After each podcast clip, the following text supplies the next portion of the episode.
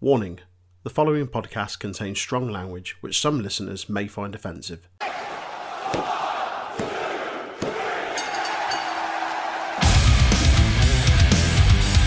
Hello, yes, Dan Housen here. Dan Housen has been summoned, raised via the internet, to tell you to please listen to Untitled Wrestling Podcast.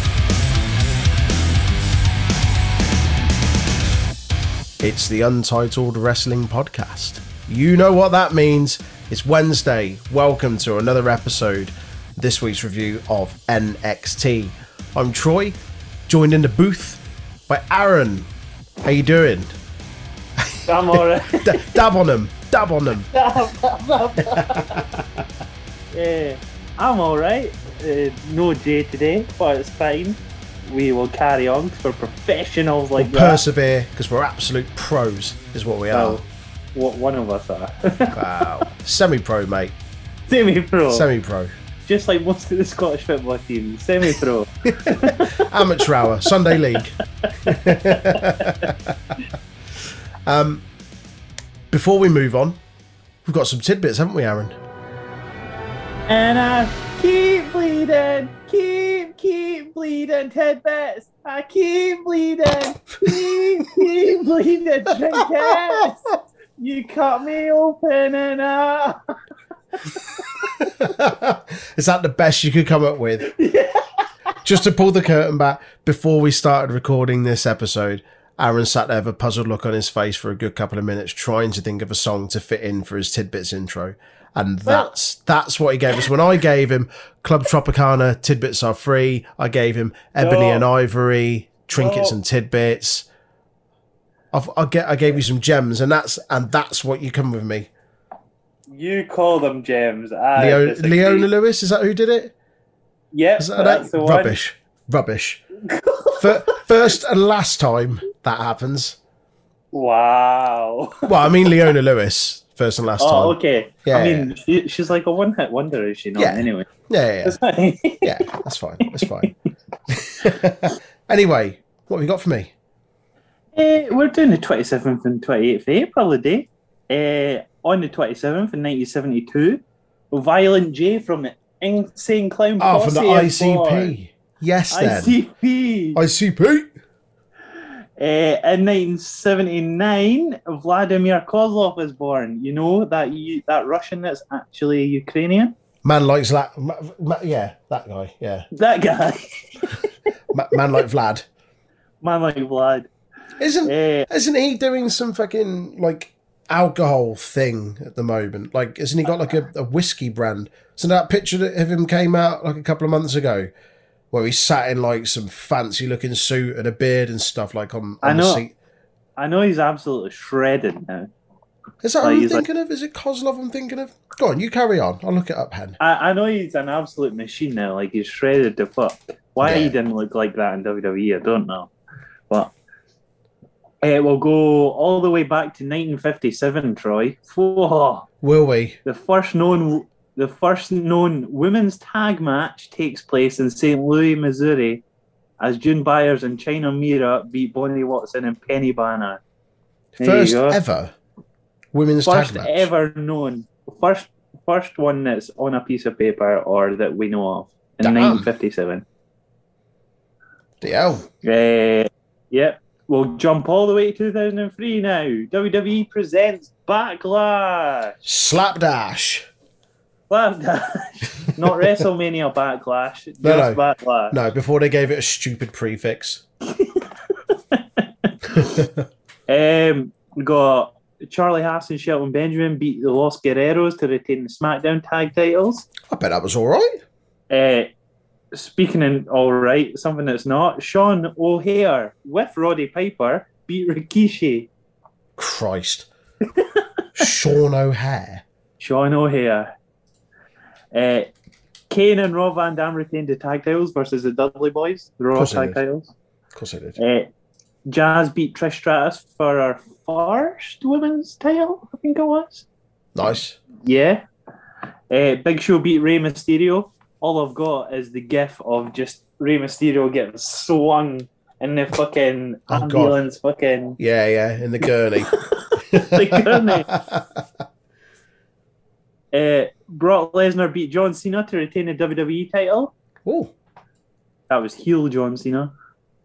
Uh, was it? Was he ever fully heel though?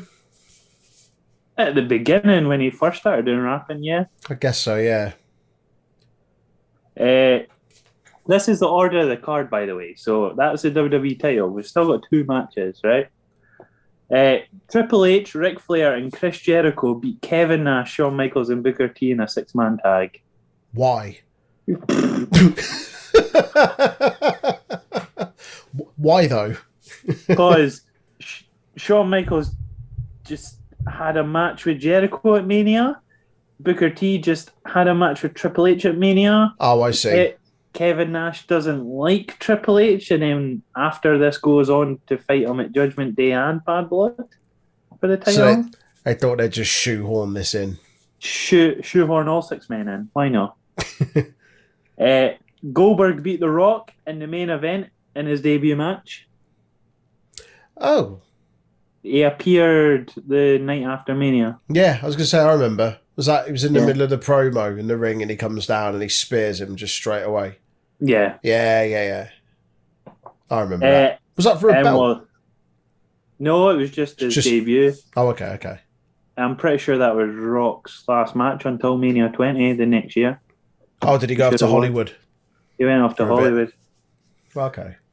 Uh, and we'll jump all the way to 2018. Strap yourself in, Troy, because it's WWE, the greatest Royal Rumble. Oh yes, Yeah, it's one of my boy. absolute favourites. Genuinely, I love these. Love these. I love these blood money pay per views. They are my Hey, peak don't, don't, peak WWE. If I'm honest, don't, don't, don't say blood money or anything like that on Twitter, okay? You might get banned. I mean, you got banned. I got banned. um, John Cena beat Triple H in the opener. God, so he did. I forgot that was the opener. Wow. I mean, that tells Um, you that tells you all you need to know about the caliber of this pay per view. Exactly. Um, Cedric Alexander retained the cruiserweight title versus Kalisto. Oh, jeez, Oh, there's a delay, or you've Ah, stopped. Christ, is there? Oh, Right, we're back from that delay. As you We're were. back. right. Uh, Bray Wyatt and Matt Hardy beat the bar for the vacant Raw tag titles. You what? Matt Hardy and Bray beat the bar. The bar, Cesaro and Sheamus. Oh, I remember. Christ, yeah. The bar seems like va- so long ago. They had to vacate the Raw titles because it was Nicholas and Braun that held them. Oh, just after Mania. Wow, what a shit show. Christ. Uh, Jeff Hardy retained the United States title versus Jinder Mahal. Cool. That happened. oh, I, I don't know if you go quiet or you keep freezing. I'm worried. Oh, it's his Oh. bloody internet connection again. Uh, Bludgeon Brothers retained the SmackDown tag titles versus Usos. Oh, I bet that was all right. I, I wouldn't go. It lasted five minutes. Oh, really? Oh, Uh, that's a I might- shame. A, a good match on the card though. Seth Rollins retained Intercontinental title in a four-way ladder match versus Miz, Finn Balor, and Samoa Joe. Fuck yeah. That's the finish Yeah. where Rollins springboards onto the ladder hmm from the apron. Yeah. Yeah, that was awesome. I remember that. Uh, back back to drizzling shits though.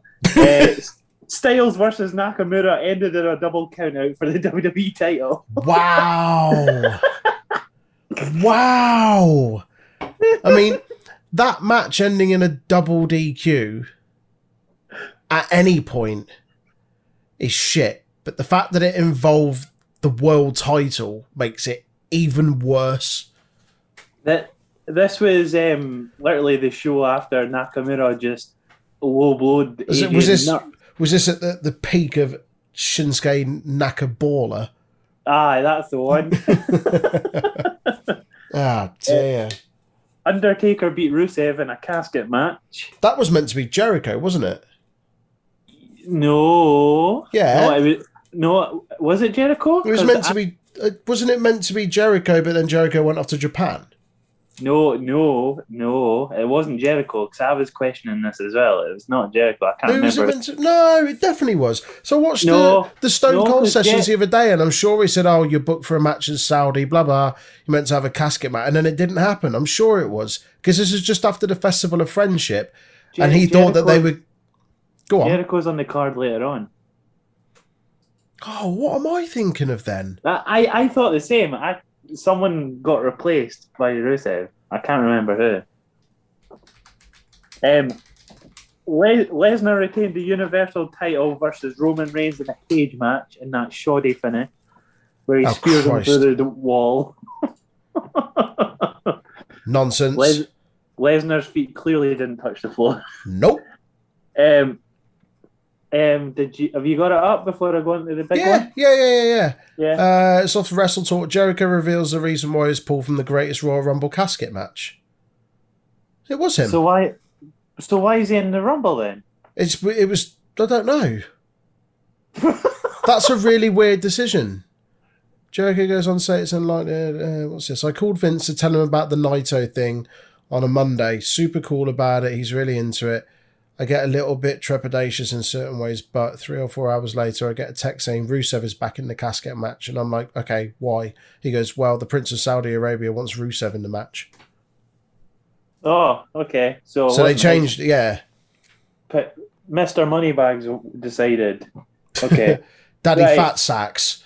okay, right. We'll get on to the big one now. Strowman is the longest reigning WWE title holder Correct. after winning the greatest Royal Rumble. Correct. He's held, he's held the Royal Rumble Championship for three years now. That's mental. He's Not he's on. defended it once. He's that thirty day like compete clause is out the window, isn't it? Um, he's he's stepping into that- Sammartino territory with that reign.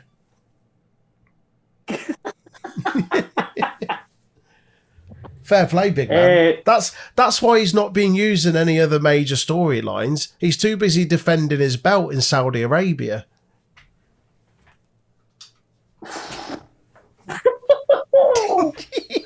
oh man. Um, Daniel Bryan gets the longest Rumble time. He breaks Rey Mysterio's record with one hour and sixteen minutes. Does that count though? Uh, WWE count it.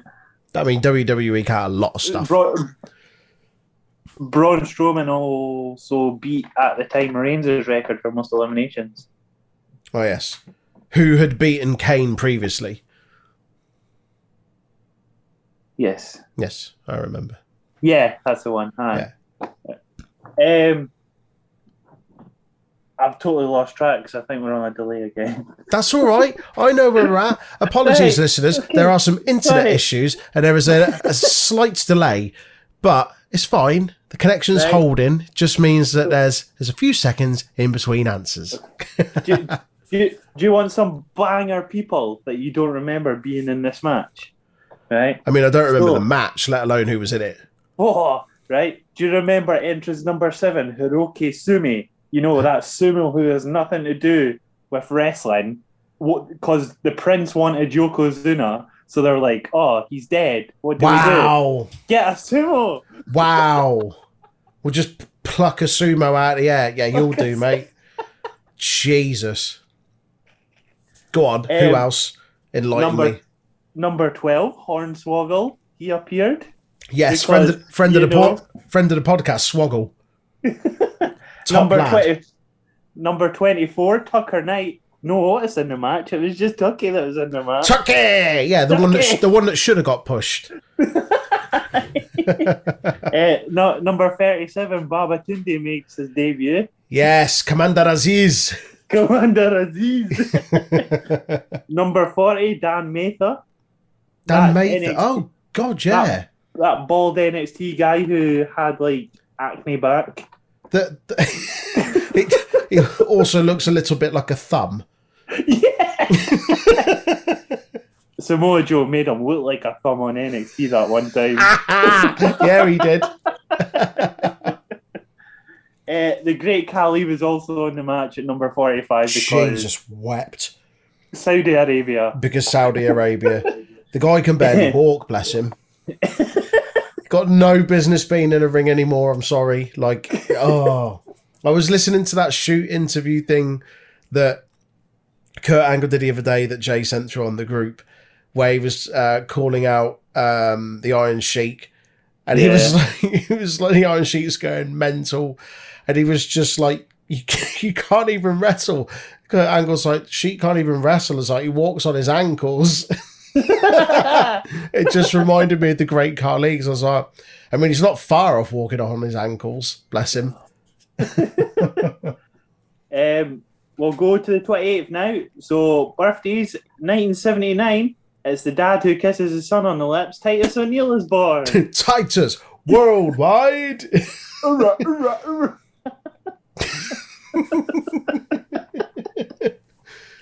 Ah, Uh, 1981, Alex Riley is born. If you don't know who he is, A the rest- Roy. A-Rai, that's the one. if you don't know who he is in wrestling terms, he's Then the don't one worry about it. He's the one that pumps Liber- Liberty Belle and Glow. He's that one. In, ni- in 1987, Go on, mate. Carry on. Don't let me. Don't let me interrupt you. in 1987, Allsack Drew Gulak is born. Yes, all sack, max sack, Oh, full sack. the, the whole goddamn sack. the, whole, The whole effing sack. the, the sack, the whole sack, and nothing but the sack. Drew Gulak. Uh, in 1995, on the 28th and 29th, you're getting like a double whammy, so we're just squishing it into one. Whammy! Um, WCW slash New Japan Pro Wrestling presents Collision in Korea. Now, oh, I'm no. not going to. I'm not going to go into full detail in this because one, I haven't done enough research to do it. Two, no, thank you. Plus, there's a documentary I was going to say three. Like, there's a whole episode about it on the next series of Dark Side of the Ring. So, I don't know anything about this, but I've heard it's pretty infamous. uh, according to North Korean journalists specifically, day one got 165,000 in attendance. 165,000, sorry. Did That's it what I said, bollocks? Apparently so. If you thought that was bollocks, day two got 190,000. Wow. is it is this like when WWE inflate their mania capacity to make it look like they've had a record? Like this is taking the piss. Uh, I mean, a- your your first mistake is holding an event in North Korea for a start. Different time though, mate, isn't it? Different time. I mean, North Korea is still a bit dodge. A bit dodge. a bit. A bit. That's an understatement. I don't want to get sued, okay? Well, you say that. I was going to say apologies to anyone that's listened to this in North Korea, but you won't be fucking listening to it in North Korea because they wouldn't allow it, would they? Any listeners in South Korea, however, know exactly what I'm on about. Um, Probably, I- probably will get sued now. Go on, carry on. it's fine. I've got no money to give them. It's fine. um, a couple of names on the cards before we get on to the main event: Yuji Nagata, Bull Nakano, Wild Pegasus. That's Chris Benoit. Uh, Masahiro Chono. All these Japanese names are big Japanese names. Yeah, yeah, They're yeah. Uh, Flying Scorpio. That's Too Cold Scorpio. Yes, two gold scorpions still putting out bangers today. If if you haven't watched it, go watch Rich Swann versus Too Cold Scorpio. Fucking do it, do it now. Fine. Well, no, do, do it after you've listened to this episode, Uh, yeah, or pause it and come or back. pause it, watch it, and then come back. Uh, Masa Saito, Scott Norton, and the Steiner brothers as well. Um, in the main event, to get 165,000 and 190,000. This is this is how you get that many bums on This- seats. This Go on. is how you get it, right? Antonio Inoki versus Ric Flair. wow. Yeah. I Uh, mean, now you tell me that's the headliner. 190,000 Well- se- seems like a small number. And Antonio Inoki goes over with an Enzuigiri. Oh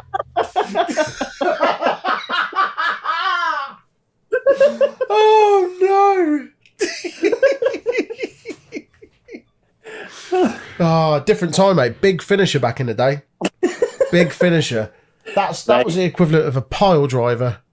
right, let's just calm this down now. In 2005, Chris Candido sadly passes away age 33 due to pneumonia. Um, why am I laughing? Why are you laughing? What's the matter? Why are you laughing? That's not funny, Aaron. Are you? You're still you're still laughing about about the the career thing, aren't you? Yeah. you're still you're still you're still laughing about the insecurity. I was trying to be serious and I, I went too quickly into it. yeah, give Oh. give yourself a chance, mate. Give yourself a That's moment. right. That's all right. Let's let's broach let's broach the next one with the decency Oh. it deserves. Right. Oh gosh, I'm under pressure now. Uh, Have have a sip of have a sip of your own brew. Chill out for a moment. Let's let's roll in easy. In 2005, Chris Candido sadly passes away age 33 due to pneumonia after complications from surgery. Wow. This is the cage match that we spoke about on lockdown a couple of days ago. Oh yeah, where he broke his leg and then died like a Yeah. week later. Yeah, two days later it was. Two da- Fuck, days. man. How old is he? Thirty three. 33 he died. Jeez, that's awful. I mean, any age is, but Christ. Wow. And finally, in 2019, Impact present Rebellion. Woo! Woo-hoo. What was that? You want a blind opener? Scarlett Bordeaux beat Rohit Raju in an intergender match. That's Oh. what gets it going. I mean, that's. She- I mean, it's it's it's no. You are. She's not that good. I mean, I'm going to be honest. It's no. It's no Flair versus Inoki Inoki. in career, is it? But this is Impact we're talking about, so well, eh, sorry, you wanted a banger match after that. Moose and the North beat the Rascals in a Moose! six-man tag. yes, I bet that was fun. That's got to Eh, be that's got to be fun, surely. It's gotta be. Yeah. Eh, to be fair, this card does look pretty good. For Eh, anyone who doesn't know, the Rascals are well, two of the three Rascals are now MSK in NXT. Um, The the, other dude's still is- there, isn't he? Yeah, he's Trey Miguel as the Trey third Miguel, one in. Impact. Yeah. Um, Taya Valkyrie retained the women's title versus Jordynne Grace. Nice. That is Franky Monet in NXT now. Yep.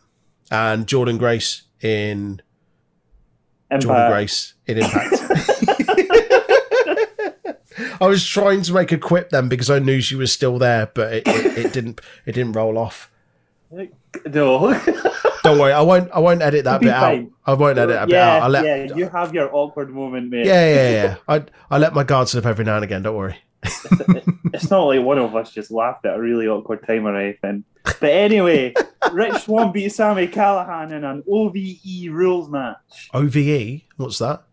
Uh, it's basically just a no DQ match, but OVE was Sami Callihan's group, which was Ohio versus everything. Right. It is, it, I don't know why it was called an OVE rules match, just a no DQ. Oh, okay, fair enough. Uh, Tessa Blanchard beat Gail Kim. Uh, Tessa, get in the bin, Get get in the sea.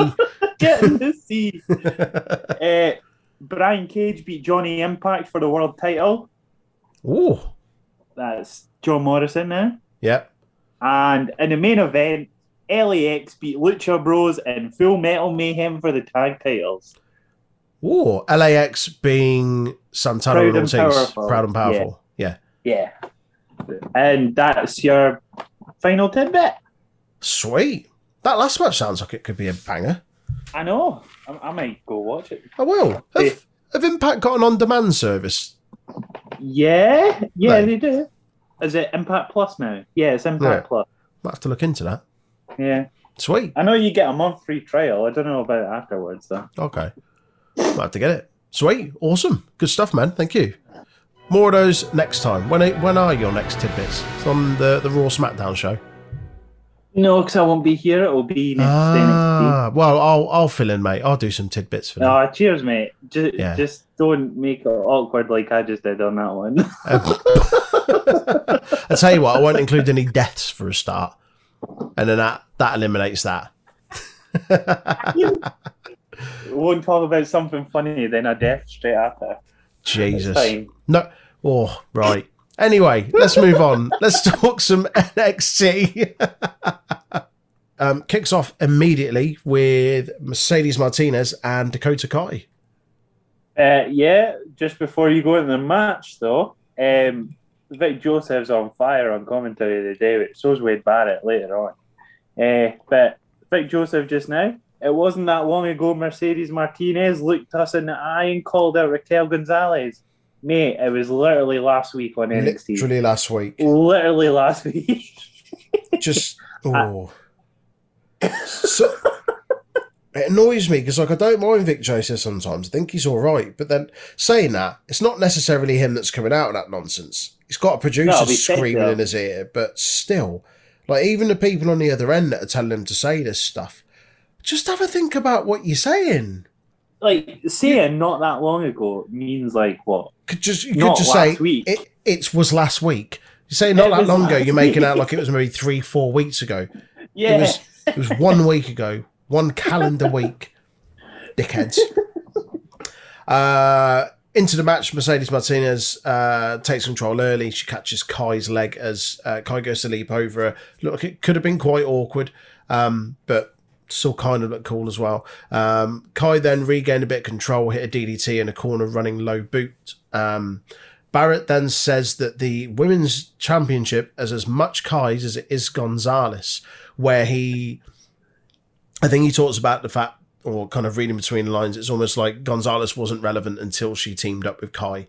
And if it wasn't for that, she wouldn't have gotten to the position where she was able to challenge for the NXT Women's Championship.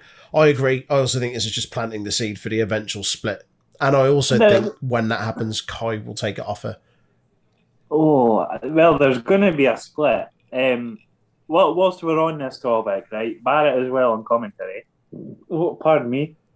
Raquel Gonzalez won the title under the tutelage of Dakota Kai. No one a year ago thought Gonzalez was going to become NXT champion. Well, probably because she wasn't doing fuck all. But to be fair, Dakota Kai wasn't doing much a year ago either. That's true. That's true. However, you say that, it's testament to how well they've built the pair of them up. And that one of them is the champion. The other one has had a really good journey with them up until that point.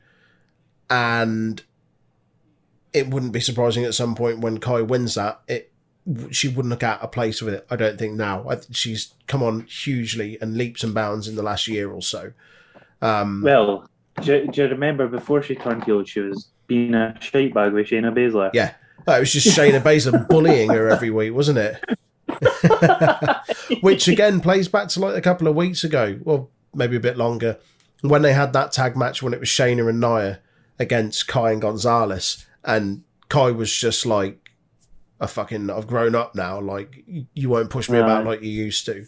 And again, like testament to how well they've they've built them up because they're both excellent. They're both really really good. I used to get a bit bored of watching Dakota Kai in the ring, just because there just wasn't really much kind of gripping me in. Whereas this match, she really held her own. I thought she looked awesome, um, as she does in in every match.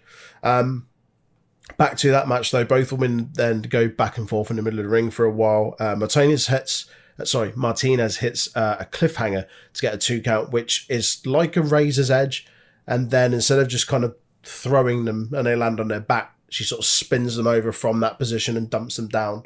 Um, Barrett's quite keen to mention that Martinez has kind of varied up her offense and throw a few mo- like a f- few new moves into there, and this is one of them. Uh, Kai then responds and sends Martinez to the floor on the outside um, with a kick in the corner. Back from the great uh, break, Kai then regains control. She hits a code breaker off the ropes for a two count. Um, after some warm back and forth, middle of the ring, Martinez rocks Kai with a discus forearm. She then hits a trio with double underhook suplexes. Um, on the outside of the ring, the action spills over. Martinez and Gonzalez, uh, Gonzalez come face to face. Um, she then swings and misses at Martinez. Martinez then catches her with the right. The match eventually ends in a DQ as Martinez rolls back in. Um, she looks like she's about to finish off Kai, and Gonzalez just comes in, hits a big boot, um, and as I say, ends in the DQ. Um, Gonzalez just continues to lay the beat down on Martinez. Lawn darts her face first into the screen, which looked nasty. Uh, I've I've got a question now. Are we Hmm. meant to be cheering or booing either or woman? Well, I've got that in my notes because it's kind Yeah. of strange that for for all of her time in NXT that I can remember, Martinez has always been portrayed as a heel. Yes. And in this situation, Kai is the heel, uh, which kind of makes me think Martinez is the face, but then she doesn't act like a face at all. And I'm just a bit confused here who I'm meant to be cheering for. Like as as a fan coming in expecting there to be a heel, like there doesn't always have to be a heel and face.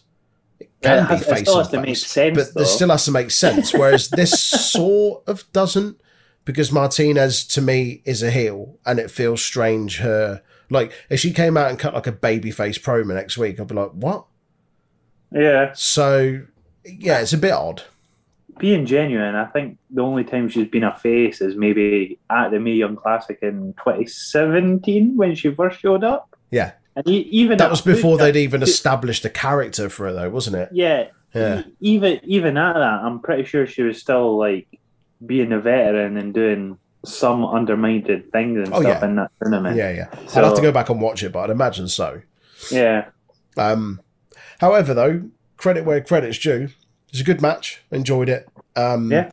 The DQ felt a little bit unnecessary, but it just keeps the fire burning until their eventual playoff match, which I think actually they announced later on is in two weeks' time.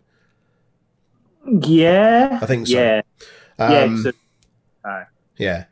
So that'd be cool. Um, I would put money on Gonzalez retaining there. She's not losing it for a while. They built her up too much for her to, to lose it anytime soon. What? What's that face? no, I'm I'm just trying to think of anyone that could, in theory, take it off quickly off her. it, it's not going to be Mercedes. No, No. offense to her. I think the next person that's taking it off her is Dakota Kai. I don't know. Well, It's I'll there. Like the, the story's there already. Like they, they don't need to do much in the way of build to it. The story's already there.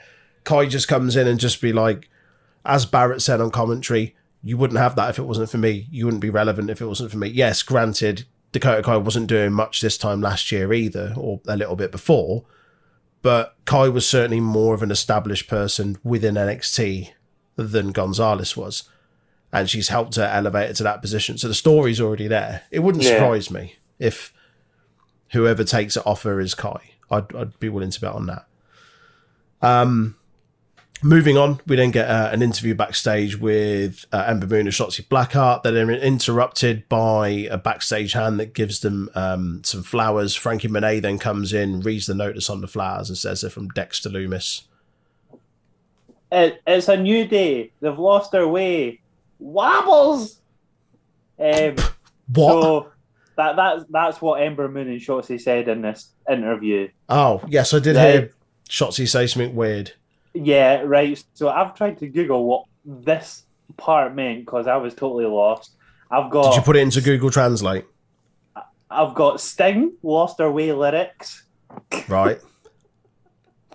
I've got Wobbly Walrus. I've got Do you know why the earth wobbles? Or it's another word for temper. Take your pick of what it means. Basically, they're just chatting pup. Chat and poop. Chatting pup. I, I, I spent a good like 15, 20 minutes trying to figure it out, but nothing was coming. So I Bloody gave hell, mate. I gave up. Someone that wasn't chatting pup though was Cameron Grimes, who we see in a segment next uh, where he's at a jewelry shop. He's in there to get something special for someone, and he says that someone special is himself. Good shit. He Uh, wants the most expensive thing in that jewellery shop. he turns round to the guy behind the counter and says, I ain't got nothing but time. And then when the guy literally takes all of five seconds to pull the thing out, he's like, Come on, I ain't got all day. Hilarious. Lovely stuff. Um, I live for that. Cameron Grimes is money. Literally money. Uh, Literally. Literally money. uh, next up, we then get the grizzled young veterans. I can never do that justice. I can never do that justice. I try. I try in Jay's absence. I think I should probably just stop. yeah, we then get the grizzled young vets in the ring talking about MSK being scared to uh, face them and defend them. He calls them knobheads. They're- they're- I- they're I two- never thought two of the li- Go on, go on. I was, they're two of the littlest men, but big knobheads. Is the phrase that they decide to go with. I never thought I'd hear the word knobheads used on NXT. Ever. Minus the hate as well, like but it- proper. knobhead. but it's 2021, and grizzled young veterans have filled a void that I never knew I needed filling. They've called someone a knobhead. Um, they're then interrupted by uh, Big Daddy Ciampa and Double T Toothless Timmy Thatcher. Um, Ciampa says that there's loads of similarities. Go on, mate. Has it always been a thing, Toothless Timmy?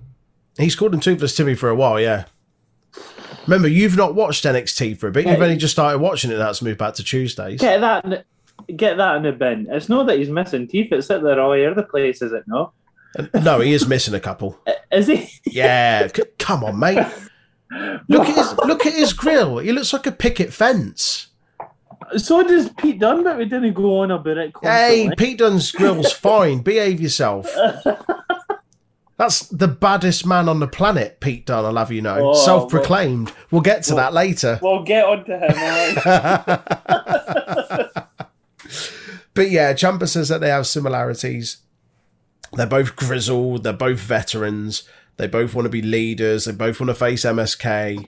Um, and then Timmy says, Timmy starts talking about um, Zack Gibson and NXT takeover, NXT UK takeover Cardiff. Lovely name drop there. Lovely name drop. Yeah. So for NXT fans that don't watch NXT UK, like you've got a guy on there coming on to mention it. I thought that was a nice touch, like a nice like a rub almost. Um, comes in and just basically chants what the crowd were chanting that night, which is shoes off if you hate Gibson. And you've got your shoe off. I'm taking a video from this and turning that into a GIF. Me with the shit. Brilliant. but yeah, he uh, he recites that that the crowd were chanting, which I thought again was really really cool. Um, the fact that he has obviously given that a watch, knows what it is, has come in, used that in a promo against them, is brilliant and hilarious in itself. But what's also nice is that that, like I say, sort of gives a nod to NXT UK stuff. You've got a guy on, on American TV saying, Hey, I've watched this. This was funny. It was that funny. I'm going to recite it in the ring. You should go and watch it. I thought that was pretty cool. Um, Ciampa takes his shoe off and hits Gibson with it. Ends up in a massive brawl. Uh, GYV still on the apron. Uh, sorry, still on the ramp. Um, and Ciampa and Timmy stood there, both with their shoes off, just swinging them about in the air. Ah, that's gold. Really, really good. Um, it's the first time we've seen Ciampa back as well for a few weeks because he disappeared for a while. And there was all the whole is he going to join Imperium and this, that, and the other. He was So- there last week, was he not? I On, could've comment- sworn he on, on, on commentary, they're making out like it's the first time they've seen him in ages. No, no, he was there last week because he done his wee fucking chair throw thing that I didn't like. Ah, I like that in his interviews. No, he doesn't Ah. do the chair thing. That's Ciampa that does the chair thing. Oh, sorry. Tim, Tim Thatcher, that, Thatcher just sits there and stares at the camera Well- after Ciampa's angrily shunted his, yeeted his chair into the wall. Which doesn't make any sense. Yeah, it does. all. It does. It's fine. It's Ciampa's like Ciampa's like an angry dad. Of course, he's going to yeet his chair into the wall. But but then Thatcher just sits there like he's chilling out. Where He does is. Ciampa go That's after that? that's 'cause Does he pick up the chair again to sit back on I it? don't know. Or maybe he goes he to go play cards with the APA next maybe door? I don't. Tony Macaroni's. I don't know what he does. I didn't think I'd be going on a rant about what Ciampa does in his spare time. What? Why does Ciampa slam the chair, and what does he do afterwards? I don't know, mate. Tweet him.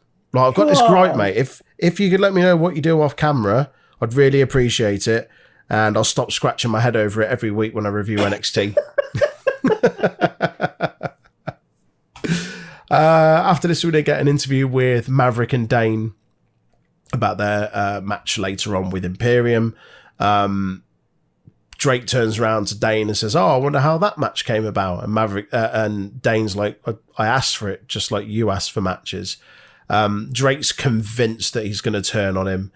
Uh, Dain then quotes George Michael and just says, "You've just got to have faith." He said to quote a great man, "You've just got to have faith." and then Drake's like, "Did he just just quote George Michael?" yes, yes, Drake. Yes, he did.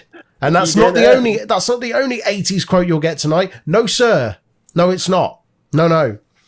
Um, we then get uh, a Tian Sha video package, um, and uh, what's her name? Xia Li is speaking in Mandarin. I'm not quite Yeah. sure what it means. Something happened. I don't Yeah. know. But then we It get started. It started becoming the Human Rhapsody style video. there you just the go more more. 80s references or 70s. I can't remember what Bohemian Rhapsody was. 70, Poss- 79 and 78, I 79. think it was. Oh, okay. Something like that. Okay. Um, but we'd Oh. see at the end of that little video package, um, what's her name? Why did I forget her name? The woman that hasn't wrestled that's in Tian Sha. Tian Sha. No, that's No. not. That's the name of the faction. That's the name of the group. Um, Uh, Spooky Bitch. Spookabetch. I can't remember her name. That's terrible. Jay'd remember. Anyway, she comes up on the Spooky screen. She, Bitch. she she blows some smoke into the lens. Uh, we then get what I thought was a really really awesome little kind of vignette video package. We get um, Isaiah Swerve Scott's retort to Leon Ruff's uh, promo from last week.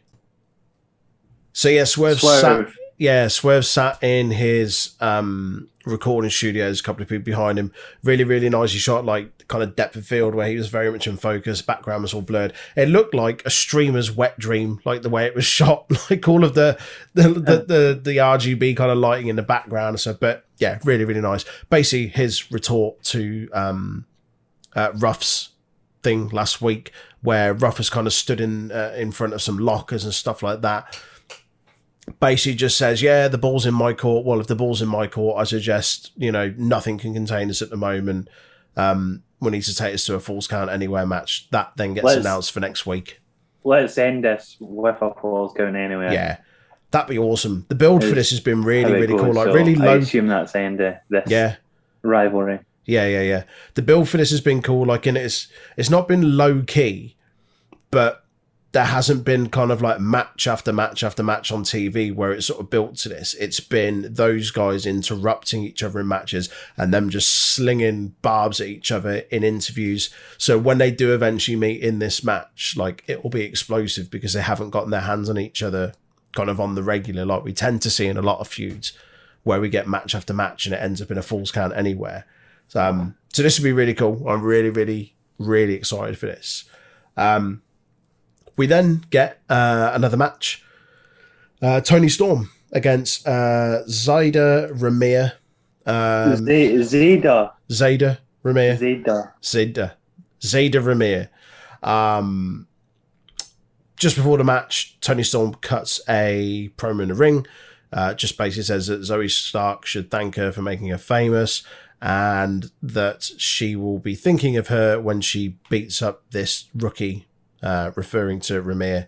Um, Storm, for the most part, just dominates this match. Like, it wasn't far off being a squash, to be honest Yeah. um, as we get right towards it, I say right towards the end. This was within minutes, but um, Storm just keeps up the attack. Uh, Ramier gets a couple of knocks in here and there, but instead of going for the Storm Zero, which she sort of sets up for, she decides to stop and then continues to dominate Ramier uh, on the top rope. Um, Zoey Stark then turns up and distracts Storm, which allows uh, Ramier to knock Storm off the top rope. Ramier then hits a shooting star press, which looked fucking awesome for a shocking upset victory. It- oh. It like Gotham. Oh. I know what you mean, like the landing, like it looked like she came up a bit short. it's like she doesn't get enough height, so her head like just. I know what you mean. I know what you mean. It was. Like, it's like in Indiana Jones when they just managed to kind of sweep under like the, the door that's like Yeah. slamming down, and she's like, "Huh?"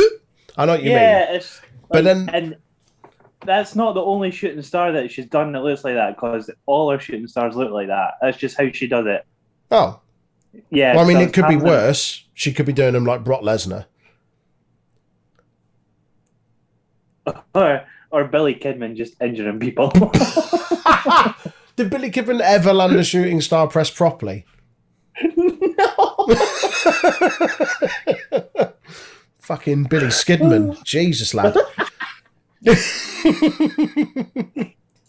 Um, a couple of notes. Um, I only noticed that obviously when she won because she got the the enhancement talent entrance.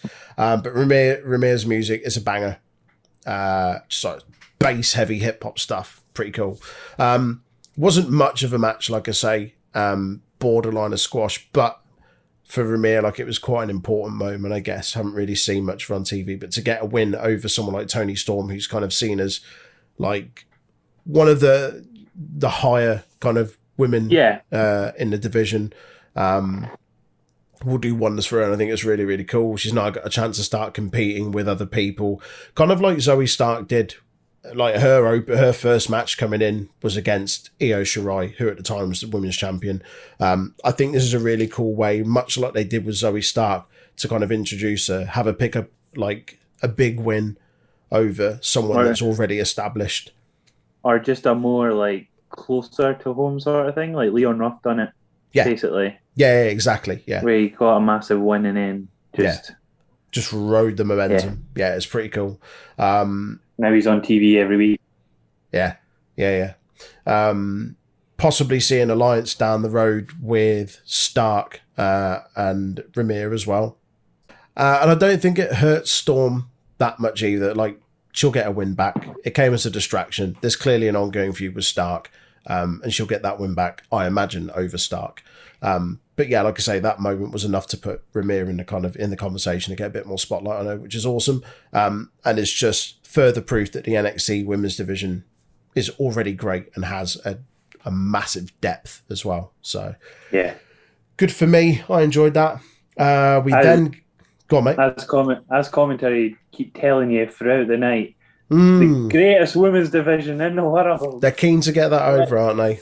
I, I'm all right you saying that because even I'm saying it's agreeable. Yeah, but But don't go over the top with it. You, you're treading a line where you're just kind of, mm, it's, it's a bit forceful. I know it is. I'm enjoying that it is. Don't be a dickhead about it. don't be a Billy. Bi- Don't be a Billy Big Bollocks.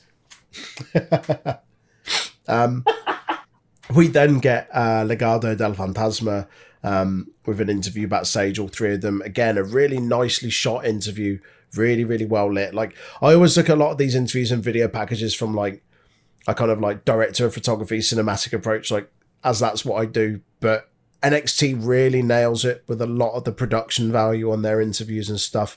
And again, I thought this looked really, really nice. Those kind of multiple cutting camera angles and the lighting. Um, basically, just saying that MSK were lucky to walk away with the belts. Kushida was lucky to take the belt off Escobar. Um, and they're going to make a statement and reclaim their belts. Yeah, like I say, really cool interview. Uh, and obviously, that's preamble discussion uh, for the uh, the main event match later on. We then see Bronson Reed backstage en route to the ring. Uh, passes Johnny Gargano and Candice LeRae. They have a bit of a stare down, and then from kind of off the side, everything the way you do is so good. Yep. so so good. Austin Theory just peeps his head round the corner, is like, "What are you guys doing in the dark?" oh, he's good. They're all good. Um, Um, I, I've got to go. You just come in. Why are you standing there? Uh, we then get LA Knight talking um, to, uh, sorry, talking about Indi Hartwell. Um, obviously, in reference to the match from last week, him against Dexter Loomis and the involvement of Indi Hartwell. He said, There's a twinkle in your eye, which means there's a twinkle in your loins, and that's nothing to be embarrassed about. I I just did a mini sick. You, you thought the word pumping was disgusting. That is just rotten. Got LA Knight talking about Indi Hartwell's loins. No, thank you. He loves a good loin. Yeah. Ah, Jesus. Uh, then we see after he walks off, Ever-Rise then come in with their t-shirts and their branded cups. These guys are fucking hilarious. I remember like a few months ago, I was just like, no time for these couple of blurts. Ah, and Nick Your Money Jackson. but they they are hilarious, and they're just they're for me, they're like NXT's equivalent to Pretty Deadly, in that Yeah. they're just sort of jock like. So Pretty Deadly are kind of like the the posh boy kind of Eton Cambridge like too much money, better than everyone else. And Everrise are the same thing in that they're just the high school kind of jocks, think they're better than everyone else. Um, and they're, they're hilarious. They are really, really funny. Um, yeah, they come in. Uh, have you watched um, their Saturday? No, I I haven't. I need to though. Have I you know, seen I it? need to as well. Have you not? I've, I've not watched it yet. I really I'll give that to. a watch. They come in and they mention that, and they're like, "Oh, you want to interview us about uh, uh, Ever Rise Live. that's it, Ever-Rise live on Saturday morning, blah blah blah. Uh, and McKenzie doesn't have a question for them, and then they seem really disappointed that she hasn't got questions for them, despite them What- coming hot off what the back bitch. of their show. What a bitch! What a batch! What a bitch. What a batch! um, Austin Theory then comes to the ring uh, with the way. Um, Bronson Reed has already entered, I think. Yes. Yes, because he walked past him, Yes. of course. Yeah, yeah. Yeah. Um, Indi just so the way he come down, Indi just kind of storms off like a your face. Indi storms off like a, a petulant child, is clearly very upset by them. Uh, and then Barrett goes on to quote more 80s lyrics and quotes some Billie Jean lyrics. Uh, I've got people always told me don't go around breaking young girls' hearts. I wish someone told Dexter. I wish someone told Dexter Loomis that because poor Indi's heart is not well after that cat. Call, calling After- Dexter a cat. Cat. Cat. Nah, mate. Um, and then Joseph just goes, Did you just quote Billie Jean? I don't know. Did I? I didn't realise. You fucking, you know what you know what you did, Wade. You know Come what on. you did, You mate. know what you did. Hey, Preston, you've got to steal the fucking lyrics to a song. That's smart. So we get Bronson Reed against Austin Theory. Um, Bronson is just dominant as soon as the match starts, pretty much. Um, Theory coming in kind of confident and cocky and arrogant. Um, Theory comes off the ropes for a shoulder charge. Breed, uh, Breed, sorry, Reed just swats him out of the air with a shoulder charge of his own, just dumps That's- him down. That's with Gargano holding him as well, is it not? Because he's like, our man, a wrong bit. I think like, you're on oh, the wrong bit. I think it's a Right, bit okay. later. Aye, Yeah. okay. Sorry. That's all right. Uh, Theory then hits a huge, like, standing leap and drop kick, which looked pretty cool, which sends Reed to the outside. While the ref's backs turn, checking on Theory, who just mysteriously goes down in the ring. Gargano then hits a super kick on the outside, drops Reed. That allows Theory to then hit a diving crossbody on the outside and gain advantage. Come back after the break. Theory continues to keep on Reed. Uh, misses a standing elbow, though, which allows Reed to fight back. Uses a gorilla press and then power and strength to his advantage. Hits a massive choke slam and then a senton for That- a two count. that gorilla press, Austin Theory rolls into it and leaps in the air. Yeah. Like, what the fuck? Aust- Austin Theory's ridiculously athletic. Why, why, why did the crowd not pop for that? I don't care if it was a fake crowd or the real crowd. There should have been a pop for that. It looked Amazing. amazing. Yeah, yeah, yeah. They've got great chemistry, like that kind of, I say, big man, little man thing. Like Theory's not a small guy. Like he's built and he's tall, but clearly Reed is like the powerhouse in this. But the way they play off each other, Yeah. The way that Theory just bounces around like a, a fucking rag doll for him, and like I say, is ridiculously athletic and stuff, and can make what would already be a really impactful move from Reed look even better by the way that he sells it and just flings himself in and out of them. He's awesome. He's really good. And again, like you think to this time last year, we were talking about Kai and Gonzalez. They were doing nothing. What was Austin Theory doing this time last year? Wasn't he still on Raw? Wasn't he part of like Seth's thing? Or was Yeah, this when they shunned him off? Mania last year, it was him and Gaza. Garza for the Mhm. Raw tag titles. Aye, there you go. Yeah. So it would have been somewhere along them lines. Yeah. But it's mad to think like this time last year, he was doing that. And then I can't remember what happened. Something, I don't don't know if he said something or something happened, but then they put him back to NXT. I don't know if they even just brought him up just because it was kind of, let's try and get some Pandemic. fresh. Yeah, like let's get some fresh faces on it. Like there isn't a lot of kind of eyes on it, maybe, or I don't know. But they sent him back there, and then it just kind of wasn't doing anything. They had nothing for him, and it's hugely beneficial him being in the way. Um, really starting to see some awesome character development, and again, we'll get onto some of that later because there's an interview at, later after the match. Um, but yeah, as a character, as an in-ring guy, he's really really cool. Yeah. Um, and I imagine in the not too distant, when the way eventually kind of implode, we'll see him and maybe Johnny if Johnny's still got the belt. But I, I think again, like another at least North American Championship. Um, yeah, he's excellent. He's really really good. Um, back to the match anyway. Like I say, Reed uh, has managed to fight his way back in, hit that choke slam and the senton. Um, Theory then hits a gone. Sorry, that choke slam. Why does no one ever do a spinning choke slam like that? It looks so much better than Yeah. a normal fucking Yeah, yeah, yeah, choke yeah. slam. Yeah, yeah. It look because a, choke slam doesn't feel like to me at least. A choke slam doesn't feel like a big impactful move anymore. Not like it used to. It- But no, you add something fine- like that in, and it just gives it a bit of flash. it's fine going up. It's when they have to hold their back to like Yeah, yeah. slowly bring them back down. It's like, Mm. nah, just Nah. get that spinning one and throw a bit of torque on it. That's Yeah. it. Whipping round like a Catherine wheel. Theory then hits a great leaping blockbuster. Um, where he kind of again like athletic ability, nuts like leapt up and over, hits a blockbuster. Um, then went to lift Reed up, but couldn't quite get him up. It did get him off his feet though. yeah, Um, a good go. Yeah, like again, credit where credit is due. Like he's a strong guy. He's got him up off his feet. Uh, Reed then plants him with a Samoan drop. Theory goes for a suplex again. Uh, Reed reverses it. Both men and down in the middle of the mat. Dexter Loomis then arrives, comes down, and sort of starts to weirdly stalk Indi Hartwell around the ring. Who It's a bit perverse, is it? No, just him It's a bit. awkwardly. it is a bit Ugh. like if it was a character that Uh, spoke. I'm if it was a character that spoke, it wouldn't seem as weird. But the fact that Dex Loomis doesn't say anything makes it even more creepy. He's not like, "Ah, Indi, look, I'm sorry, I'm sorry." He just walks and stalks her, and it's really bizarre, just looks her up and down, and it's a bit like a piece of meat. like a piece of meat. yeah, it's a bit odd, but again, I'll talk about this after the match. Like, it's part of the intrigue. Like, I, I don't mind it. It's odd, but it is part of the intrigue. Um, so yeah, uh, he comes down.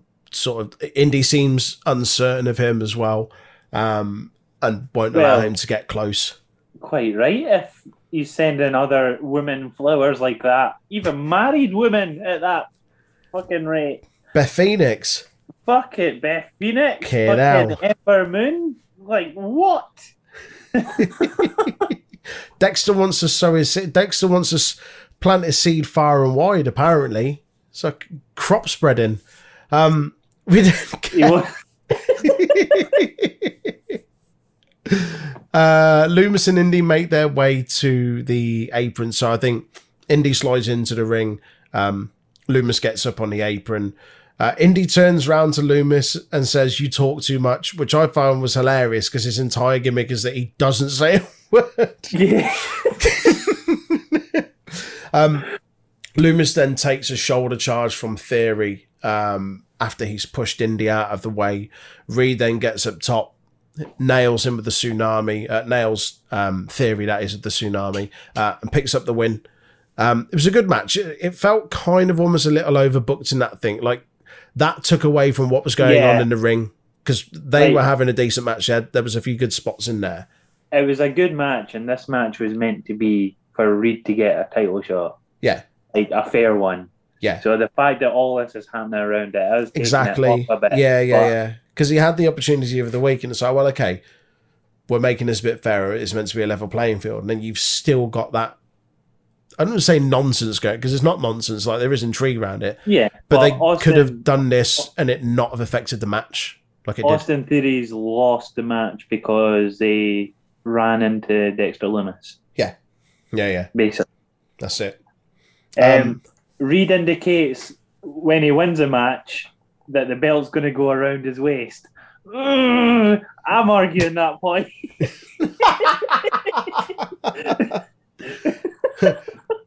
Objection. Press X to doubt.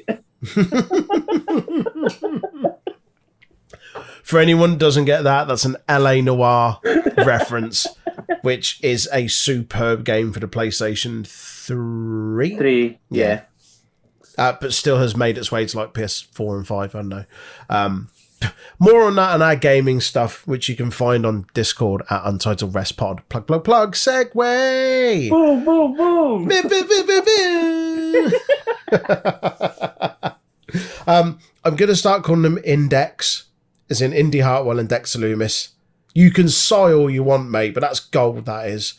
NXT haven't come up with that, have they? I have. Index. Oh, yeah. Don't look so disappointed. Whatever. I'll, I'll let you hear your you moment. sigh. Some I'll of the, you hear your some moment, of mate. the shit you come out with, and you're sighing at that. Hey, wow. I, I don't get paid though. People are getting paid to come up with that. People are getting paid to come up with index. I I'm don't in- get paid to come up with I'm in the wrong job, pal. I'm in the wrong job. Clearly, I should be coming up with stupid puns and nicknames for people in NXT. Exactly. Um, their storylines kind of develop strange. Well, I say strangely. It's a similar thing to that and Dexter and Austin Theory's one, where there's yeah, it's just a bit odd. Like some they're like they're in a rivalry or they're at each other and then they kind of disappear together and then they come back the week after and the other person's kind of like oh no no like Loomis is fine and they're happy and they're infatuated with him. Um NXT like creative wise has made this really really interesting for me. Every week feels different unknown you don't know what's going to go on. Um and as I say like the fact that Loomis's gimmick, his whole character is that he doesn't say anything, makes this really, really intriguing. I know what exactly what it is. I've been on a night out in Fife. It's roofies and bisexuals. That's what it is. Sorry, what? Mate, I don't, I don't know what happens up in Bonnie Wee, Scotland, but different gravy. oh, Dexter Loomis is a silent type that always has roofies in his pocket, and he's Roof- not picky. Roofies and bisexuals. That's got to be your. I'm going to got that on a t shirt. Just with your face. roofies and bisexuals. Just, yeah. Yeah. Oh, she got a the tonight. right, carry on. Moving on. Well, Oh. at least you're giggling now at something that's amusing rather than, I don't know, the death of someone.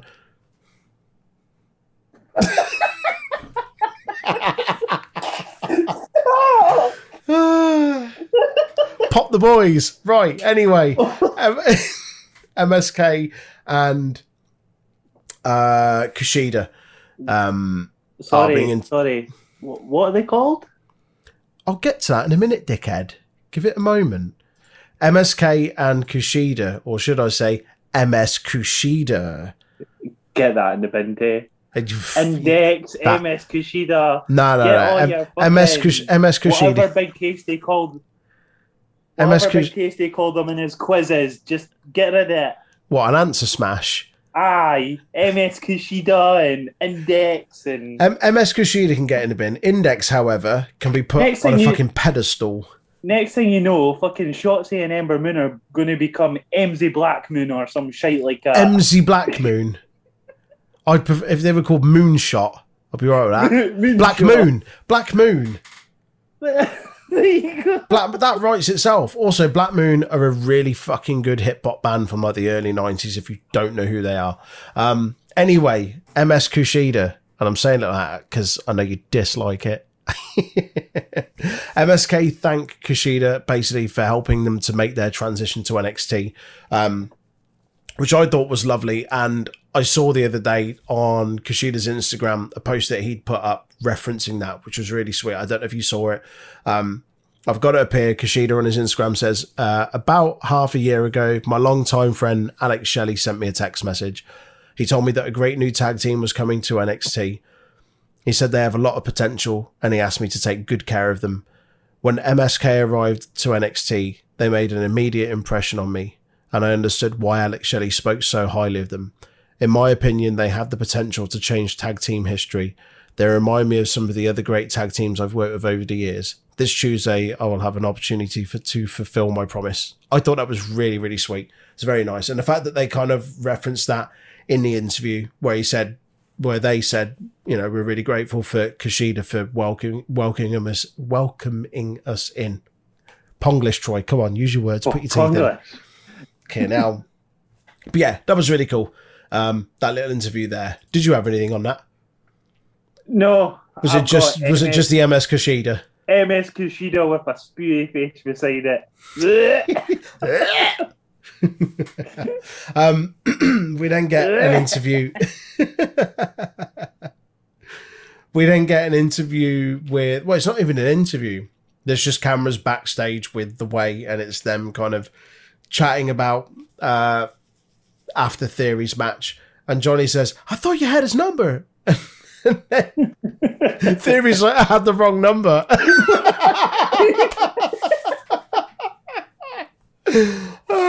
And Johnny's like, you know whose fault this is? And you see Theory like shit a brick as if to be like, it's his fault. And he's like, it's Loomis's fault. And you see Theory just be like, oh, it's fine. And Candice is like, yeah, yeah. And Indi, you know whose fault this is? This is Shotzi and Ember's fault. And then Theory's like, oh, I'm in the clear. It's fine. It's okay. Fucking hell. Like, They're so good. Genuinely, if if if the network, like if WWE announced next week they're doing like some sitcom thing called The Way, and it had them, I'd watch it every week because Yeah. they're so so so good.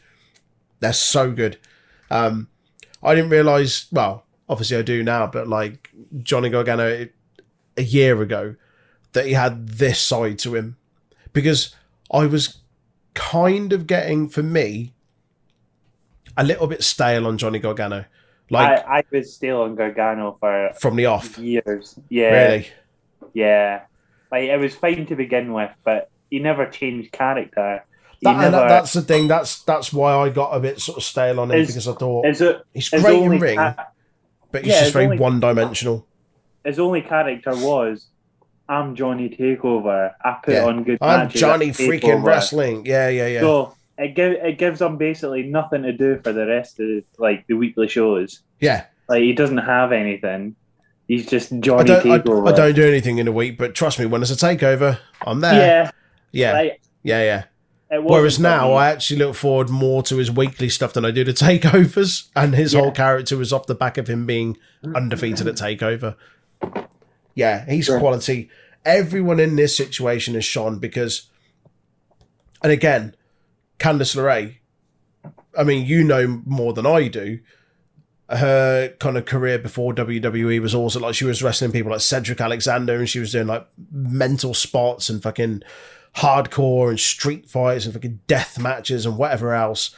Um, but then has come to WWE. Obviously, NXT is a little bit more subdued, and we've seen that she's more than capable in the ring. But I still don't felt that she had much of a character until they started pairing her and Johnny together, and then we saw sort of flashes and sparks of that. And it was the whole thing that they did kind of at home with the Garganos, which is when I started to kind of take a bit more of a, a shine and a liking to them, and certainly Johnny anyway. And his Yeah. whole thing where they had like was it Mia Yim and Keith Lee they had round for dinner and the whole thing over like the wheel and him hating wheels and all of that. And then they started forming the way, and Indi Hartwell was someone that wasn't really doing anything. Austin Theory had disappeared for a bit, and they'd taken He him off. TV. He quit, didn't he? Yeah, yeah. Yeah. and then they reintroduced them both as part of this faction. And as I say, everyone has come out of this incredibly, and it's the most entertaining thing for me at the moment on on NXT. And every week I look forward to whatever segment that they put those guys in because yeah, they're just gold. Testament to them. Um, but let's not dwell on that too much more. Let's move on to more what is usually comedy, uh, but has taken a little bit more of a serious turn. Um, Killian Dain and Drake Maverick versus Imperium. Obviously, we saw earlier in the show backstage um, Killian Dain and Drake Maverick, and Drake's kind of distrust and uncertainty, thinking that Drake's uh, sorry Dain is eventually going to turn on him. Um, even coming down to like their entrance to the ring, where Drake's like, "No, no, it's fine. I'll, I'll let you walk first. I'm, I'm not going to have my back to you. Like you Yeah. walk down there first. Um, it was There was no hilarious. this week. There's no what? No dancing this week by Drake. None of that. Just None, none, of that. of that. Nah, nay. Um, Dain started um, strong against Archer. Um, hits a flying cross body. Sorry, not Dain. Drake. Um, was it Dain or was it Drake? I think it was Dain. Yeah, starts against uh, Aichner. Hits a flying cross body. Uh, Barthel tags in. Dain immediately knocks him to the outside of the ring. Maverick then hesitantly tags in. Um, obviously, still very much unsure of whether to trust him or not. As soon as he comes in, he just immediately gets dominated by the heels, as is with most of their matches. As soon Yeah. as Drake comes in, he's he's there to just take the battering and, and eventually get that hot tag. Um, Imperium managed to keep him away um, from Dain repeatedly, and then Barthel knocks Dain off the apron just as it looks like he might make that hot tag in. Aichner then bullies Drake and just swings around literally by like the belt, like hook of his jeans, like tears his belt off. Um, Barthel then gets launched over the top ropes after trying to attack Dain. Aichner misses an elbow. Drake looked like he was about to make the hot tag, but Barthel pulls Dain off the apron. Drake's there on his knees in the corner, kind of looking like bewildered and like, fuck, am I ever going to make this tag in? And this is really, really well shot and really well timed. As I say, he's kind of there on his knees, being like, am I going to make the tag in? And then Aichner just comes from behind him, absolutely smashes him with a boot in the back of the head. Uh, Imperium then hit um, a double team maneuver on Drake in the corner. Um, Dain then runs in to eventually make the save. Um, Marcel Barthel then demands that Wolf hits Dain with the steel chair, where he says like, Yeah. "Oh, something, something, do something." Wolf gets the chair, comes over, holds it above his head, and then just holds back and stops. Um, which I think they're playing a little bit into their kind of history and the fact that they were insanity together, and maybe there's this kind of underlying respect and there's there's something there. And again, when we get to the finish of this match, we'll kind of talk about that a little bit more. But he's hesitant; he doesn't hit him with the chair. Um, yeah, I, I, I didn't I didn't know what to get from that to be honest. Hmm. But you've obviously I've only jumped back into NXT since what last week, the week before. Yeah, yeah, yeah, yeah. Um, at this point, it's uh, Drake comes out from nowhere, flies outside, doesn't he? Hits Yeah. Barthel with a dive. Yeah, yeah, yeah, Um, yeah. The the noise on that, right? If you watch Drake's hand, I rewound this. The noise comes from Drake smacking the back of Barthel's head. Really? Like, he just proper wallops the back of his head, and you just hear the. It's like, uh, is it okay to do that? I love Drake Maverick. He's so good. Oh, so so good. Like as he hit that diver and you heard him from behind, just be like, ah, like yeah, he's awesome. I can't remember what I was watching. Oh, I was watching the Liv Morgan uh, documentary thing the other week, and there's a bit where he's sat there. They're sat on the entrance ramp, um, just before the show sort of goes live, or a few hours before in rehearsal. Um, and he sat just talking to her and saying, "Oh, you know, this and this and whatever it is. Go and watch it if you haven't watched it. It's a, it's a really good documentary." But he's just such a nice guy. yeah. And it's, I remember when, and I don't, I don't know how much of this was a work, and I don't know how much of it was a shoot. But do you remember the other year when they were getting rid of everyone? it was literally last year. yeah, almost Yeah. to the day last Yeah. year. Um, give or take a week. But the the video that that, that Maverick put up uh, after he found out he was fired, and like I welled up watching it. Like my heart fucking cried for him. I was like, this guy like loves the business, is so passionate about it, and at a time when there's there was so well there still is, but so much uncertainty over what this pandemic could turn into and evolve into and can mean for different people around the world in various jobs. And he was absolutely pouring his eyes out. And to to see that and then obviously he went through the the cruiserweight kind of championship tournament um lost in it was it was the final wasn't it lost in the final to escobar Yeah, yeah and that's Um, when he got his. and then triple h came out and was just like there you go like stay on um Yeah. it was amazing to see because they, they weren't doing anything with it like he was general manager of 205 live which let's be honest no one watches 205 live really no, no one really watches it. And for a brief time, he was manager of Authors of Pain. that's when he peed his pants because the And Big it- Show grabbed him. Exactly, and that that that was his defining moment. Like Yeah. that that what, what stands out from you about Drake Maverick from the last few years? Oh, he pissed himself when the Big Show was there. right, brilliant. So to go from that to then that like emotionally like gutting promo, like well, it wasn't even a promo. Well, it could have been, might not have been. Yeah. I don't know. But to that to then see him on TV pretty much every single week and in a really compelling storyline and actually in kind of like like I'm watching the, the Dusty Classic and being like wouldn't be a bad shout to say that Dain and Maverick would win it. Like a lot of people probably would have said Yeah. that. And been given that much TV time. I just think it's really, really nice to see him on TV as much as he's getting and to see him in these these feuds and these storylines which aren't just throwaway feuds and storylines, like the whole Imperium thing and this kind of tease of oh are they going to recruit Dain? Oh are they going to recruit Thatcher? Like Maverick's very much a part of these storylines and I think it's really nice to see considering this time last year he was pretty much out on his ass Yeah, so yeah pretty cool. Um I digress. Back to the match. Um see as I say kind of Wolf um threatens to hit with the chair. He doesn't do that. Maverick hits the crossbody.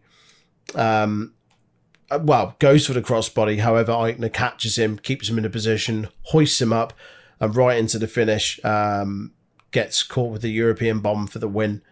Um, it was a, it was a fun match. It always is a fun match with with Dain and Maverick. Um, Yeah. But there's obviously a, a much bigger kind of story at play here. Um, and we see that on the ramp afterwards as Imperium stand there kind of proud and tall celebrating. Um, and they're all stood in a line. And then Alexander Wolf decides to take one or two steps forward to kind of position himself almost as the, the kind of de facto leader sort of thing in, in Walter's absence. And then you see Aichner and Barthel look at each other and be like, yeah. won't stand for that. at And they other. then nod at each other, then they take the step forward, and then Wolf's just like, what the hell's going on here? That's a really interesting dynamic.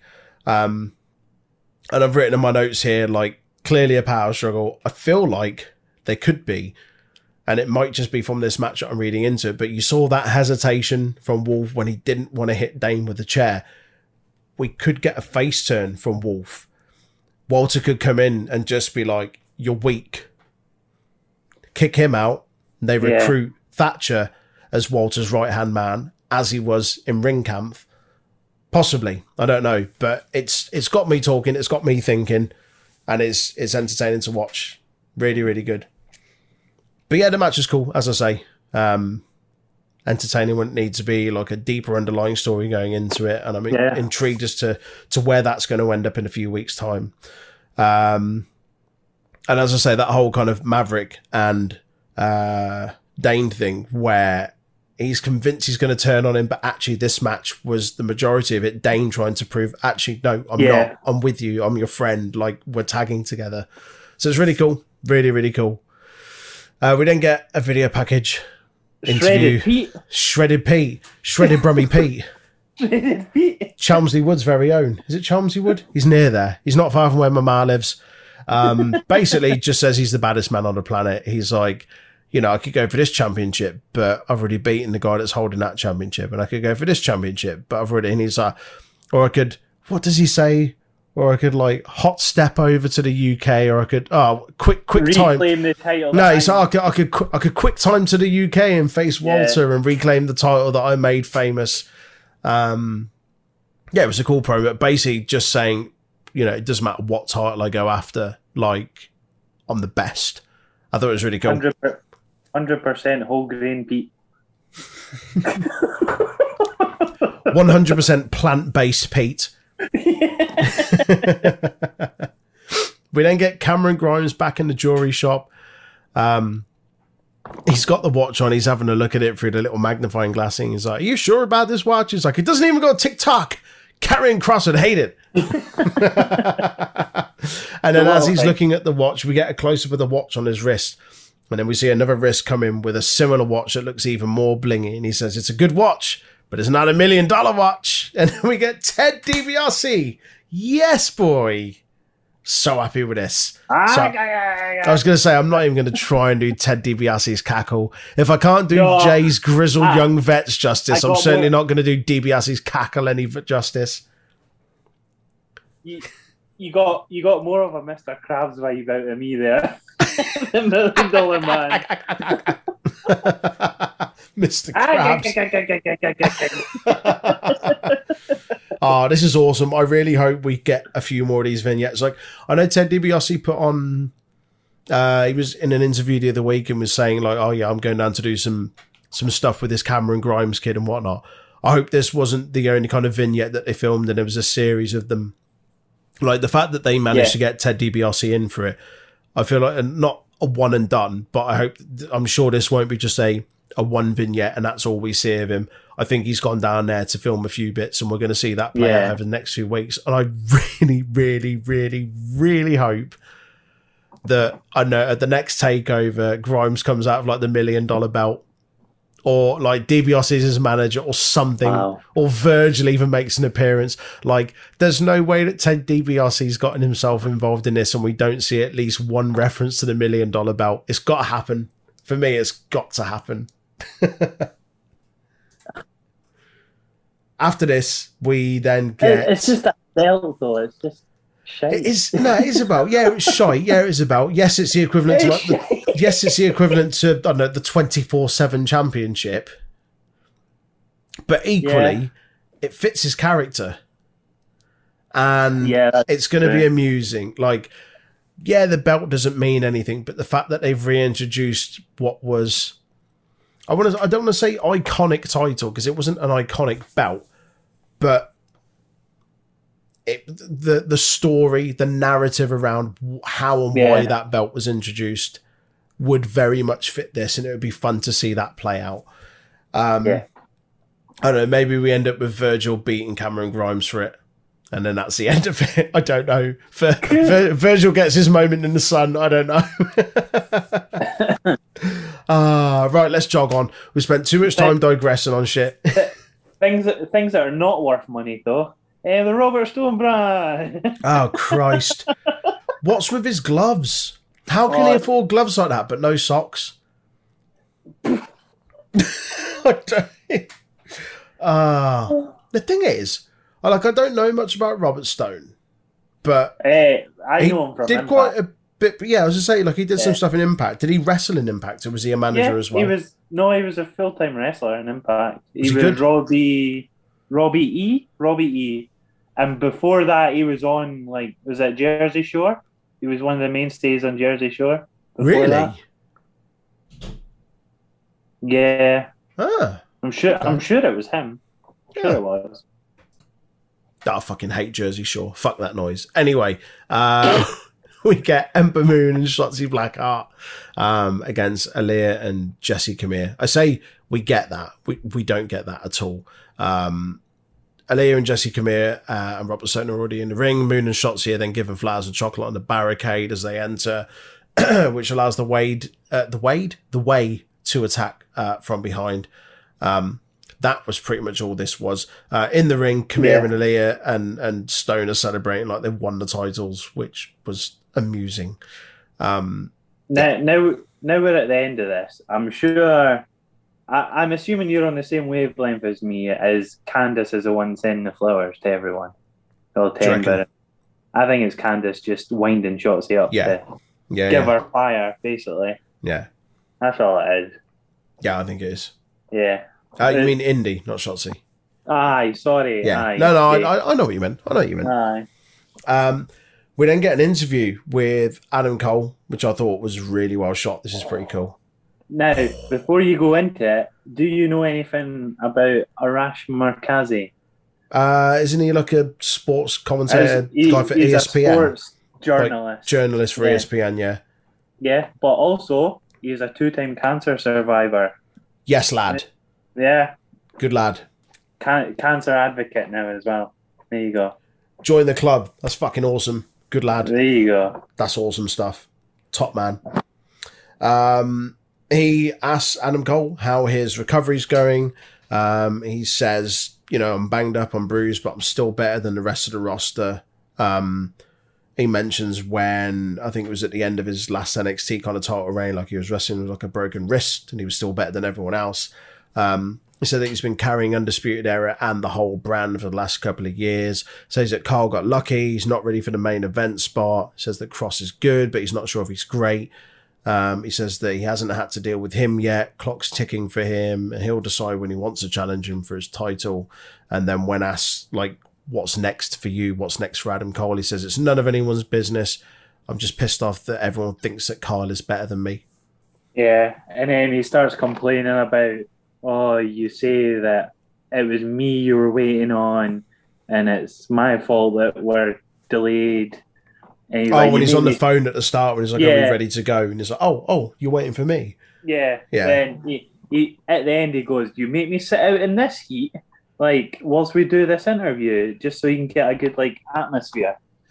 Um, You're the one that wore a suit to the fucking warm. interview. You If you look in the background, there was trees blowing. Ally. There was there was a wee breeze. there was um there was trees blowing about Ally, so it couldn't have been that warm. um, after the interview, well, sort of as the interview closes out, the camera then kind of cuts to a TV screen in a room with the same still as within the interview. Pans out, we see Kyle O'Reilly, Kyle O'Reilly watching that interview on a TV. Um, Kool Aid Kyle. you are Kool Aid Kyle. cool, Kyle. Kool Aid Kyle. ki- kids love cool Kyle. Kool Aid Kyle. Um, we then get an announcement for uh, the women's tag team title match: the uh, the Moon and Blackheart. Moon? Moon and Blackheart. Black Moon, Black Moonheart, Moon. MZ Black Moon. em- Ember Heart um, versus Tutway, and it's going to be a Tutway. And it's going to be a street fight. That'd be fun. That'd be really fun because all of them are batshit mental anyway in a regular match. So chuck some weapons in. Next week we got a falls count anywhere and a street fight. mate, carnage, Carnage. carnage. I'm excited for next week. This next week feels like it's going to be one of those kind of like almost mini takeovers where they give you like some spicy matches, but it's not quite a takeover. But Yeah, but, any of the matches on the card could easily be on a takeover. Um, Yeah. We then move into our main event of the evening. Main event of the evening. Um, but before you go into it, Carter's got a Toy Story alien tattoo on his shoulder. Has he? Yeah. He, he has, aye. It's Awesome. on his right shoulder if you Top look at it at the front. Top Yeah. lad. Um, Joseph goes about Legado when they come out. Oh, look, they're finished playing Plinko. Plinko? Plinko? I think it's Plinko. I reckon. Hey, fuck knows. It's, it's, so- I assume it was something to do with the reptile masks or something. I reckon. Uh, but they repped. Well, I'll get onto that in a second. Go on, carry on. yeah. Uh, no, I was just questioning whether you okay. was that reference or Kushida now apparently wears white boots. He was barefoot he the wore- other week. He wore them before. Was it not just his sure? Back to the Future one? No, no, he had like Was it high not tops his on. to Future? No, he had like hot, proper high tops on. Oh, These are just like ankle height white boots. Also, you know Legado, you- Eat for your Legado turf. look look like the absolute bollocks with their masks and their capes. They look so good. Um, I thought Wilde and Mendoza's mask actually looked like Tiger Mask from New Japan. I don't know if you picked up on that. Uh, yeah, I, I give, I'll give you it. You will. I'm having it. I'll, I'll give you it. It's not quite right, but I'll give you it. okay, a little bit. But I mean, it looked cool. It looked cool. so yeah, on to the match. So Kushida and Wilde kick off the match. Um, Wilde does some weird dance. Barrett calls him Papacita. Get in the fucking bin. Uh, Lee then gets tagged in, and Legado gain uh, early control. Um, MS Kushida, because I know that's what you like to hear. MS Kushida, not MSK. Uh, they then pick up the shake your head. uh, they then pick up the pace and frequent tags in some double and triple team moves. Um, they look really good together. Like they they form really well as a trios, uh, a well-oiled machine, if you like. Um, they then eventually kind of knock all members of Legado out of the ring, uh, and they stand tall together uh, and look dominant. Uh, after the commercial break, uh, Escobar is then in control of Carter, who's selling the hell out of an arm lock. Um, Legado then continues to work him over in the corner and specifically target his arm. Carter eventually manages to create some separation, uses his quickness to roll through uh, and under Escobar, which allows him to make the hot tag into Kushida. MSK then makes some quick tags in and out of the ring, hitting assist that assisted kind of backflip splash that they do. Um, Kushida then lifts the middle ropes and allows MSK to hit uh, a stereo suicide dive through the ropes uh, to the outside. Um, on the other side of the ring near the announce table, Escobar from out of nowhere just power bombs Kushida through the announce table. Looked like a nasty landing. I think he was on top of a monitor by the looks of it. Um, this then leaves Yeah. Lee alone in the ring uh, just to take a three on one beat down. Uh, Wilde hits a drop kick.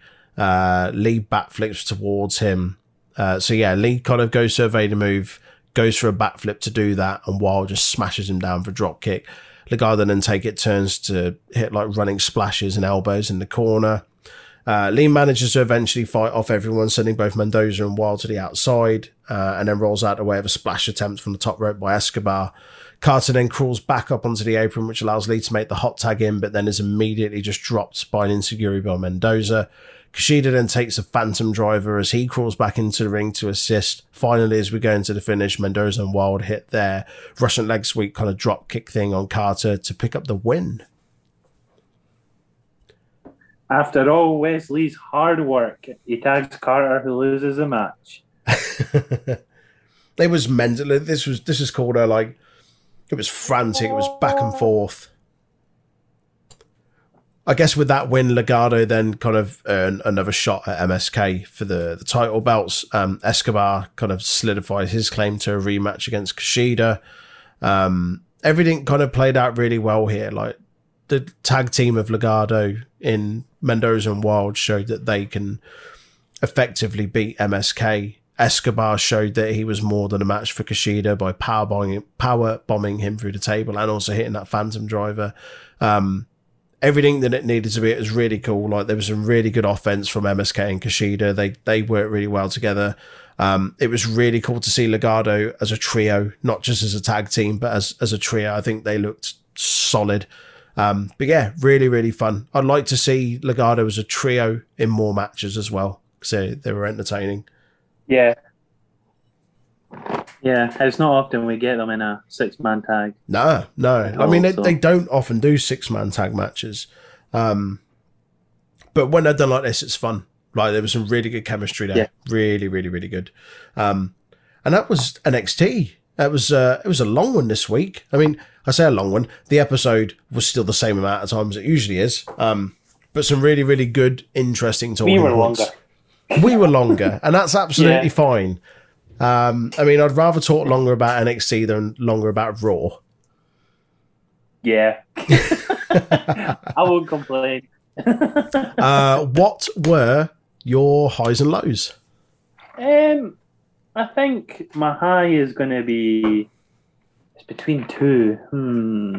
Eh, we'll go Theory versus Reed, the match. Yeah. Mine, is- oh, oh, oh, obviously the bit at the end sort of killed it a bit, the finish. But Mm. even then, that's still intriguing. That storyline that's also a part of that ending. So I'll go the match. My low, uh, is it Tony Stark and just Tony Stark? Oh, I, okay, Iron Man. T- Tony. Storm. Tony, Tony Stark. Stark. Tony Stark's from Iron Man, mate. That's a man. Tony, Toni Storm and Zoey Stark. Uh, I think it's what's just what's Robert Downey Jr. doing in the CWC? he's on the big bucks, mate. Um, yeah, I think just because Zoey Stark's like a bit new, I'm not really feeling her at the moment. yeah, fair enough. So it, it's just and Toni Storm, I've never been that mega fan of. Anyway, She's not a mega fan of me. well, fuck her. Get in the bin. Get fucked. Get Blurt. in the bin. Go get your credit card accepted some way. Ooh, that's a deep cut. A deep, deep cut. For those that don't know, myself and Aaron um, went to the Royal Rumble last year, uh, and we met a few NXT UK, uh, well, and some of them now NXT UK uh, guys and gals in a bar that we were drinking in in Houston, and and someone walked away having purchased, and I say purchased with bunny ears, uh, a lot of wine, and and and ran away without paying for it because their credit card declined. Toni Storm. anyway, my highs and lows. Um, my low, I agree with you actually. Although Yeah. This kind of gets uh, Ramier a little bit more exposure, it obviously fuels the fire a bit more with Storm and Stark. Um, yeah, I, on a show that where everything was really really good, this was just a bit meh. Um, my highlight is everything between Imperium, Drake, and Maverick. Seeing that little hesitation from Wolfe uh, builds a lot of intrigue for me. I'm very excited to see where they go with it. So that was my high. Um, Yeah. And that was NXT for this week. Um, before we go, quick shout out. Where can people get their beard and beer stuff from, Aaron? Uh, if you want beard products, you can go to thatchface.com where uh, you can grab, say, some beard oils, uh, put that in your basket. Um, you can go combs, put that straight in your basket. Um, you can get just beard whole kits, beard grooming kits. They also do t-shirts and masks, uh, maybe hats as well. I'm assuming so. Um, Probably. Um, if they don't, I'll have a word. yeah, yeah, get them tell. Um, and if you once you've got your basket sorted, go to the promo code, type in TroyXL85, you get twenty percent off. And proceeds of your purchase do go to testicular cancer charities. And if you if you need some lovely wrestling themed beer for our lovely big tasty himself, go to topropebrewing.com and you can get wrestling themed beer. This week they've just brought out lemon cheesecake, Cold Stone Cream Austin. That's a nice cream beer. Um, it's a pale ale, and you can also get pa- Hall of Pan of Chocolate as a chocolate stout. Uh, Yes, boy. And I'm pretty sure there was another one too, but I can't, There's a new Cold I Stone can't Cream quite remember isn't it. there? So There's a new lemon Cold Stone cheesecake. lemon cheesecake. Yeah, that was it. Yeah.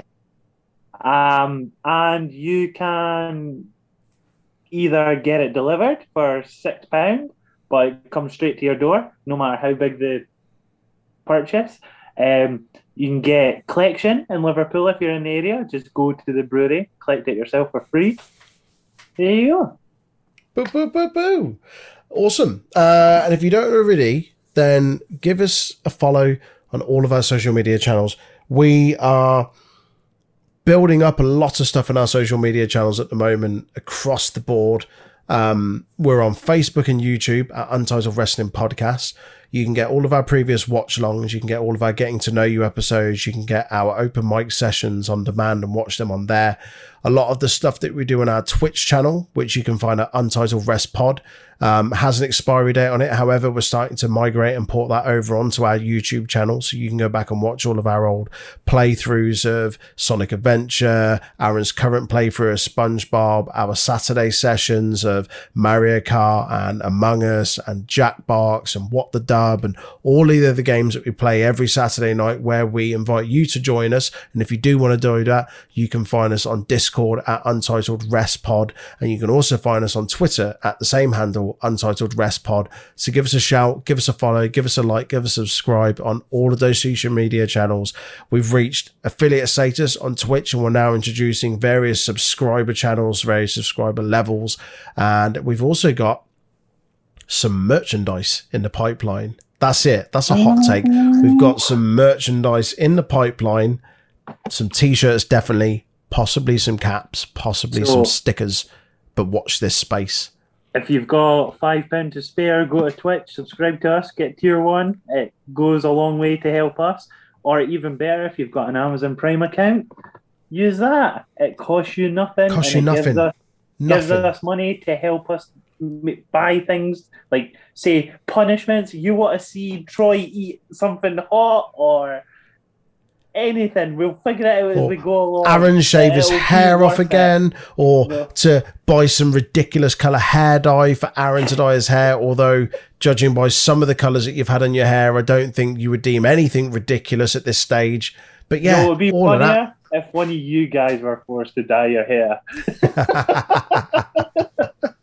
But that's us, guys. Thank you for joining us as always. Uh, it's been a good one.